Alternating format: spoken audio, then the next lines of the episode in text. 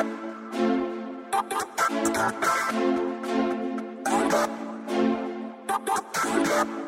you.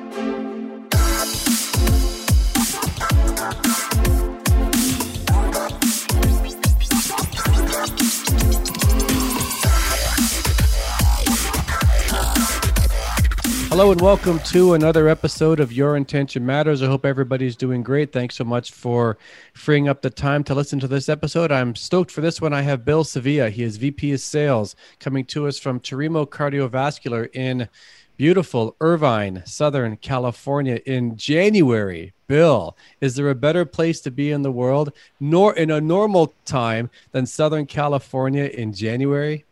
I don't think so, Paul. You won't get any complaints from me sitting in this chair. It's great to be with you. Pleasure. You bet, man. Hey, listen, how'd I do on the name? You nailed it. You did great. Crushed it, right? You're, you're ahead of things already. Fantastic. All right, good. We can keep going then. Listen, uh, thanks so much for being here. Do me a favor, say hi to everybody, provide a quick intro, and then let's jump into it, man. This is Bill Sevilla, um, living in beautiful Irvine, California. I'm uh, Vice President of Sales for uh, North America, which is US, Canada, and Latin America for Terumo Cardiovascular um, that's me in a nutshell. Let's do this. Happy to be here. Awesome. Married, dad, neither, both. Ooh, that's a long story, but the uh, the Cliff Notes version is uh, divorce, no kids, and uh, that means it's either a great place to live in Southern California or a worse place to live in Southern California. God, Single and no kids. Um, yeah. All right, good man. Well, listen, thanks.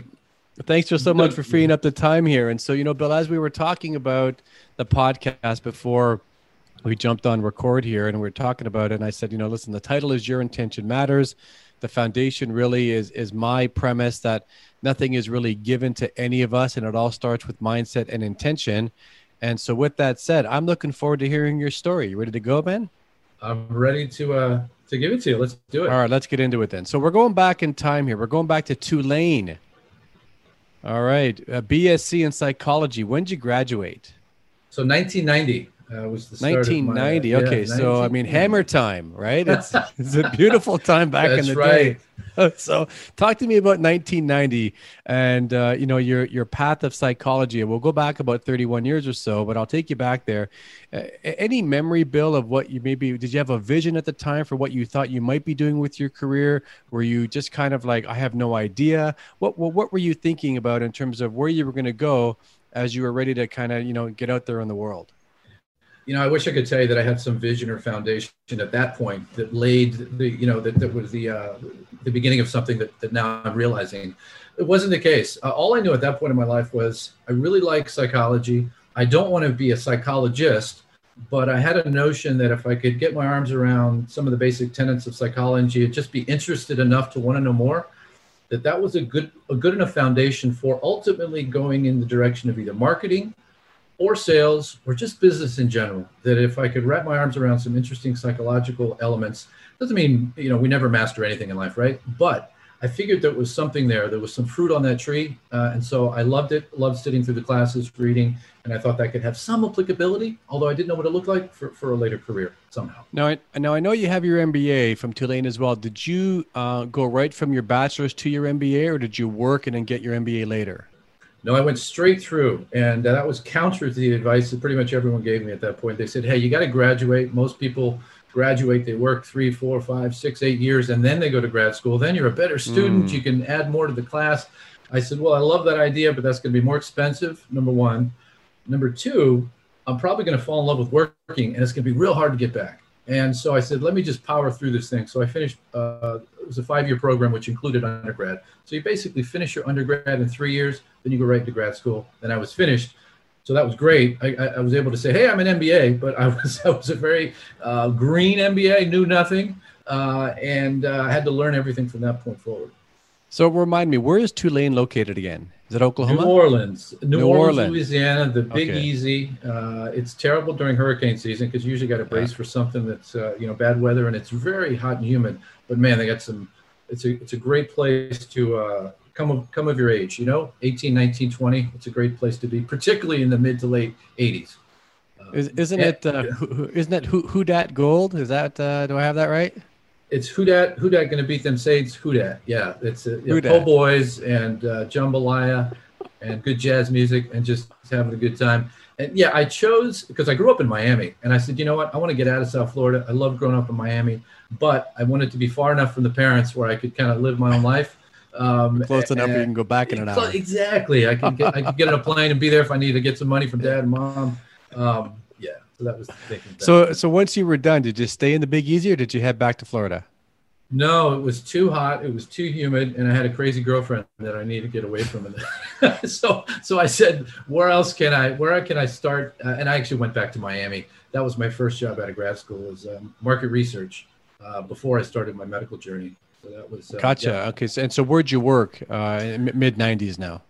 So I just did a two quick two year stint in a market research company called Strategy Research in Miami, Florida. Um, and then it was at that point from 1992, I said, you know what, this is great, but they're not paying me anything. I was making, I think, $20,000 a year. And I said, I'm not getting my money's worth out of my MBA. I'm not making anything. Um, and so that's the point where I saw an opportunity to get into the medical device business. So it wasn't until 1993, three years post graduate school, that I saw an opportunity at Cordis. And that's what started my journey in uh, medical devices. All right. And so you got into medical devices. Were you in sales then or were you in marketing? I was in marketing. In fact, okay. um, all throughout uh, college and grad school, I thought marketing was going to be my career. I didn't even know I was going to get into medical. My vision at that point, if I had one, I didn't really have much. I just knew I liked psychology, but maybe a marketing person in like a Procter and Gamble or you know that kind of seemed interesting and sexy at the time. Um, so that's why I started marketing. I thought it'd be the best application of that psychology degree and just kind of my general notions and interest about business. Marketing was the place to start. And so you were with did you just did you say Cordis? Cordis, yeah, that was Cordis. Cordis. Uh, Pre okay. Johnson and Johnson days, Johnson and Johnson, then acquired them a few a few years later. But that was my first real job, as they say, right? It was a marketing, a product manager for Cordis. Did you leave Cordis prior to the acquisition, or were you a part of the J and J acquisition?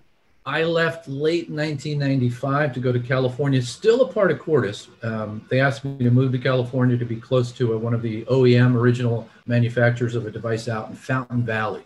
So my boss at the time basically said, and he was the director of sales. I was the marketing manager. He said, "Hey, I got an idea for you. I know you love, um, you know, Florida, but uh, what do you think about Southern California? Me and you, and kind of building up this little division. I was 28 at the time, and I said, let's do it. So that's what brought me to Southern California as part of Cordis. Then the J and J thing took hold, and then kind of moved in a different direction. But that's what got me to Southern California. Did you leave a crazy girlfriend behind in Miami as well? Um, uh, I did. It was a crazy uh, Peruvian girl. Some more stories there than we have time or listener interest for. But yeah, I, I did. I did, Paul. All right. So it's okay. So so you head west. Uh, you know, so you go to California. Uh, you know, the temperature is hot, just like Florida. I mean, very different. I find the Florida is very humid. I mean, my God, sometimes you get out of the airport, it's like a punch in the face. California, I find it's not as humid, at least not as consistent. And so, yeah. was the was the move to uh, Southern California? Was it harder than you thought it would be? Was it easier? Was it what you thought it was? It thought was it what you thought you wanted? It was great question. It was easier than I thought it would be. There was initial kind of first month of man, what am I doing? I had my you know family and everyone in southern Florida, but then as a you know young young adult man, you're like, okay, wait a second, let me take a look at what's out here. It's a wonderful place for business, at least at that time. Not so much now. Everyone seems to be leaving the state, but yeah. it was a great place to be. I don't think I could have chosen a better place for a young entrepreneurial kind of young marketing person to be in Southern California. Just having one's career and life kind of uh, really kind of take off at that point. So Cordis moves you out west. Did I hear you right? Yep, that is correct. Okay. So, uh, what was behind your decision to leave after they kind of moved you out there? Was it yours? Was it theirs? What happened there? It was there. So my boss basically said, "Look, here's an opportunity. If you want to stay with Cordis, you and me are moving to Southern California, so we can be physically next to this company that we're going to launch these products with. It just makes sense for us to live and, and move to Southern California. Are you with me?" And I had tremendous respect for my boss. And I said, you know what, let's do it. Um, so that's why we did. And so, wh- wh- whose decision was it to leave Cordis? Was it yours or was it theirs? Oh, so ultimately leaving Cordis. So then that division was bought by another company out in Atlanta. Um, they gave me a choice at that point. Do you want to move to Atlanta, Paul? I was too much in love with Southern California at that point. Yeah, and yes, there was a a as they say about a girl. It was about a girl at that point too. I was a crazy young guy. Um, she didn't want me to go to Atlanta. She said, "Are you crazy?" She goes, "This is paradise. Why would you leave me and uh, go to Atlanta?" So um, I actually gave gave Atlanta a shot. I moved out there for a month, Paul. Uh, oh. And then I did. I gave it a shot. My boss thought I was going to Atlanta with him. He moved to Atlanta. Uh, ultimately, it was a decision I made uh, just about being more in love with Southern California and maybe a little bit about a girl. And I said, you know what? I'm going back to California. So um, something about this this town and this culture uh, had its grip on me and uh, brought me back.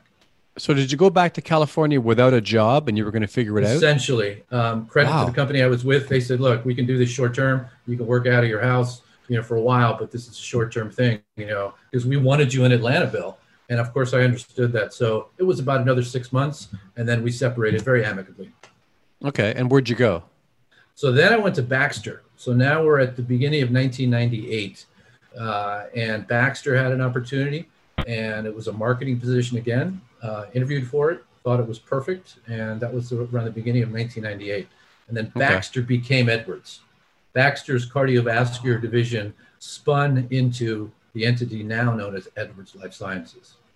Gotcha. Okay, and and so did you stay on with the with the merger and the acquisition? I did. I did. For how long? Uh, for 13 years ultimately. From oh, 1998 wow. I mean, so like to 2011. Yeah, that was still the biggest chunk of my career in any one place was uh, Baxter, which became Edwards Life Sciences, 1998 to 2011.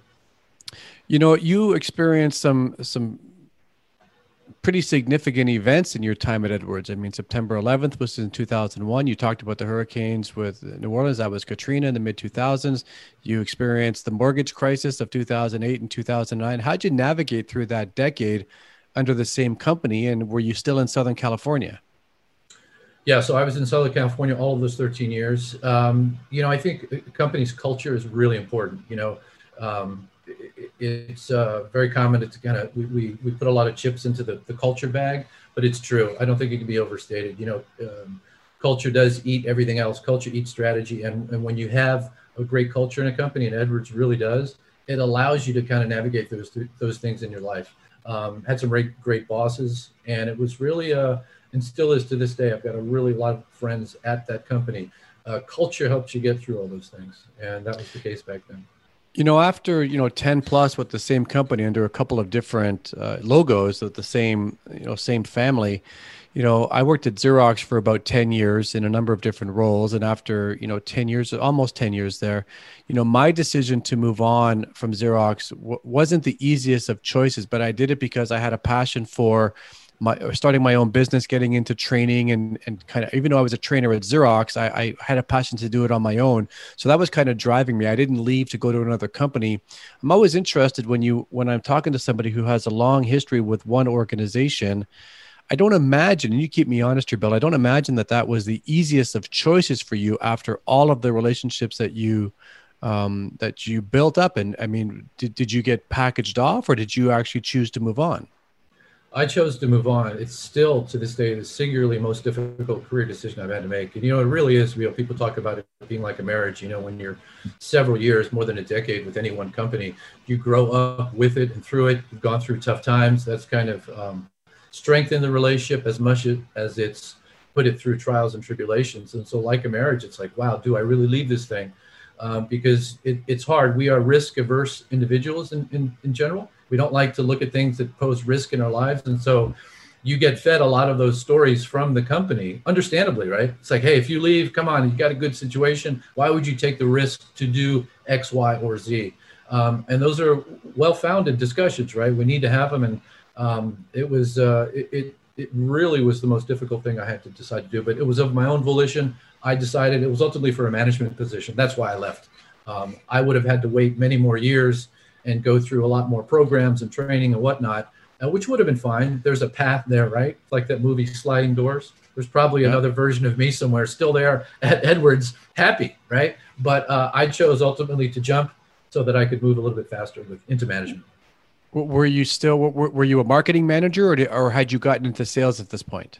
I, I was in sales at that point. So at Edwards, I started in marketing, and that's where this is a, a part of that great culture that's still there they gave the, me the opportunity as a lifelong marketing person to jump into sales. I mean, think about that. I hadn't yeah. sold Paul. I hadn't sold a shower curtain ring to anybody. You know, I hadn't sold anything.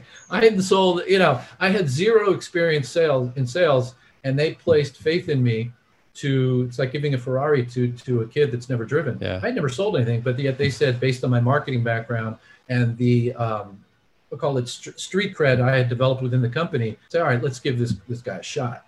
And so I got into sales at Edwards, and then ultimately uh, did that for uh, almost eight years, selling, carrying the bag, before I decided uh, let's move into management if we can. So I'm curious about the move into management, and for anybody who's listening to the podcast that listens on a consistent basis, I've said this in previous podcasts that when I, you know, when when I went from salesperson to sales manager, it was it was I wouldn't I don't know if I would go so far as to say it was a disaster, but I just was so ineffective as a manager. I wasn't a bad person, but I just my style was, well, Bill, this is how I did it in territory, so this is how you should do it in territory, which was just like a hot mess, right? It just wasn't good at all. So um, the, the the lure of of management was that put in your ear. Where did that come from? Great question. Um, I think it was that I, I, felt it would tap into more of the, the more uh, special skills that I think I maybe have. Um, sales, by the way, I think is still the toughest job. The, indiv- the role of the individual salesperson is still the toughest job I've ever had. But the things maybe that I'm best at, or maybe I can best be of service, I thought were more um, in, in, my wheelhouse as a leader, as opposed to someone selling uh, the products. Um, okay. And I thought I could lend some of the things that I learned uh, in helping develop a team and helping those teams then uh, build build companies. And so, who gave you your shot at management? It was a competitor. Um, I had a lot of great people at Edwards that were ready at some point, and it's like uh, I would I'd say it's like being at Ford or General Motors. You got so many people in line waiting that were ahead of you to be in management, right? Great, talented people that have stories similar to yours, right? Mm. Um, that deservedly are ahead of you in line, and so uh, ultimately it was either stay with Edwards, this great culture and brand, and still this giant in the space, but you have to wait a few years or take a shot with a competitor that's smaller, don't have the brand equity, but you can do it now. Those things that you want to do, you can probably do them right now. So a competitor essentially uh, poached me, if that's the right word. And was the grass greener?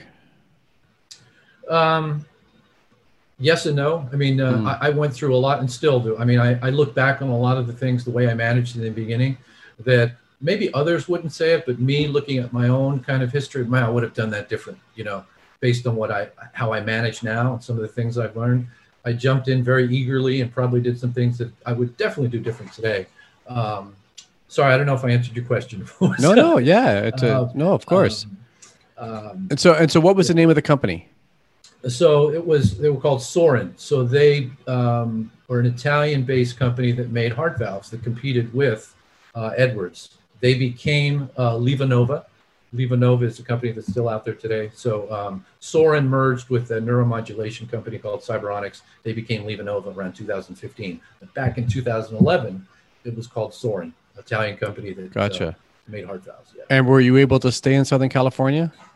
I was. I was. It nice. was fortuitous that uh, they had an opening, and one of their reps actually called me and said, "Hey, this is open, but maybe a time to see if this is an opportunity for you."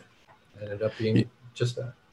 You know, Bill, if I have this right, I know that you joined uh, Terumo um, about three years ago or so, but I want to chat with you about the last, call it maybe 18 months as we as we're recording this in early 2021, and then obviously 2020 was, unfortunately, it was just one of those years, and I don't even know if we're any further ahead, quite frankly. But it's just it is what it is, and so I, am really curious about your um, your your role in, in the last call it 18 months because i know that you're vp of sales for multiple regions. You've got the us you've got canada you have latin america and you know as a world i've taken some comfort if i have that. My wife's a nurse and we're trying to you know manage this whole thing but i take a little bit of comfort in the fact that we as a world are going through all of this together. It's not it's not one province it's not one state it's not one country but it's like we're all trying to figure this out. And so how have you managed your role uh, as a VP of sales with three different market centers that are all vastly different, uh, quite frankly, in terms of our way of life and our outlook and what's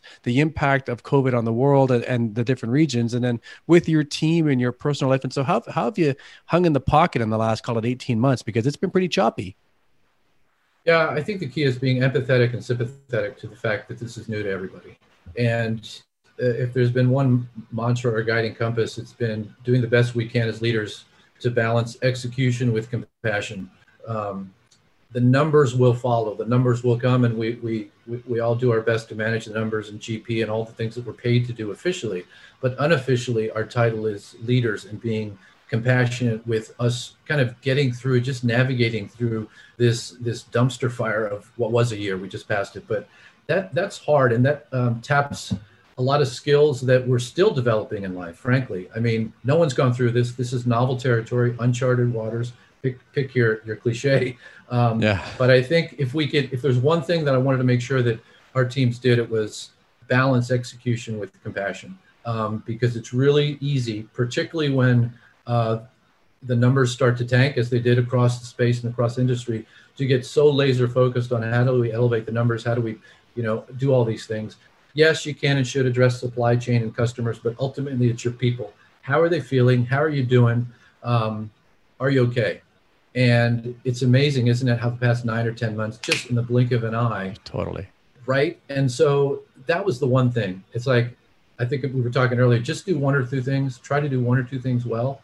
Um, that was one of the big things, that hmm. balance mm. with our sales team to do that over the past, you know, year or so. You know, and Bill, you can be honest with me. Nobody's listening anyways. Canada is your favorite region, right? It's okay. You can tell me.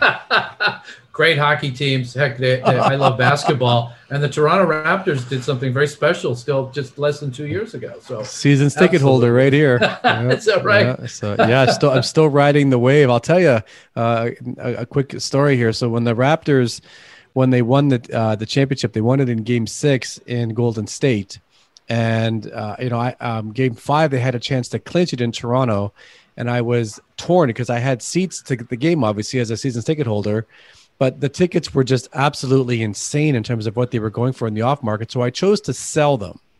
And, and, and during the game, I'm watching with some buddies, and I, I'm like, I'm almost saying, I, I can't believe I thought this. I'm like, please don't win tonight, like please because I because I would never like, because I always said I would always take my dad to to uh-huh. a, a, championship game, right? And I didn't do it, and I kicked myself, and of course they lost, which I'm like, oh good, they lost. but game six comes along, and they they they win obviously in in uh, in Oakland but game seven, had they lost, would have been back in Toronto on Father's Day. And talk about a decision I would have had to make because wow. my dad would have never pressured me to take him to the game, of course, but it would have been one of those moments as that you just can't duplicate, right? That's like right. you can't, you know, right? right? So anyways, uh, to, you, brought up basketball. I went on a tangent there. So uh, you uh, wrong topic. So. one of the great dynasties yeah. of all time. That'll always be there for that yeah. city. Yeah. yeah so, well, Bill, listen, you've had quite the ride, man. I mean, everything from, you know, you're, you're a Florida boy, you go to New Orleans, you go back to Florida, uh, you go to California, long standing stint in Hotlanta, great run there. you, you, go back to California and here you are, you know, uh, trying to figure it out. And so congrats on everything you've done as, I always like to close the podcast with anybody that I, have had on. You know, really, what's been your foundation when you think about your life up until this point? Sure. So I'm going to go back if I can. I'm going to give you a movie reference, if, if that's all right, Paul. Um, I'm a big lover of movies and cinema. And in another life, I was maybe a screenwriter, just writing, and I, I like to communicate. There's a movie called Heat, okay, 1995. Great and there's movie. a great line in the movie Heat, and it's it's kind of my foundation when that movie came out 25 years ago, I think I saw it eight times. Um, the action is the juice. And so what that means for me is there's really two or three things in our lives that we do well. Heck, it takes our whole lives to figure out what those two or three things are, right? But that's where the action is. If your life, professionally and personally, is focused around those one or two or three things that we do well, the action, right? That that and the juice that comes from whatever we are special at, that's pretty darn good. Just yeah. do those things, have fun doing it, hone that craft, and uh, just like the character told De Niro in that movie, because the action is the juice. Right? yeah, I'm in. That's right. You're in. I'm in too. Yeah, yeah. This has been fun, Paul. Really enjoyed it. Bill, it's been great having you on, man. I really appreciate the time. Thanks for making it. All right. Thank you, Paul. You take care. You're very welcome. All right, everybody, let's wrap this episode up right now. Again, thank you very much for being here. Remember, your intention matters because that's the result you'll tend to get. We're out of here. We'll do it again next week and be safe, everybody.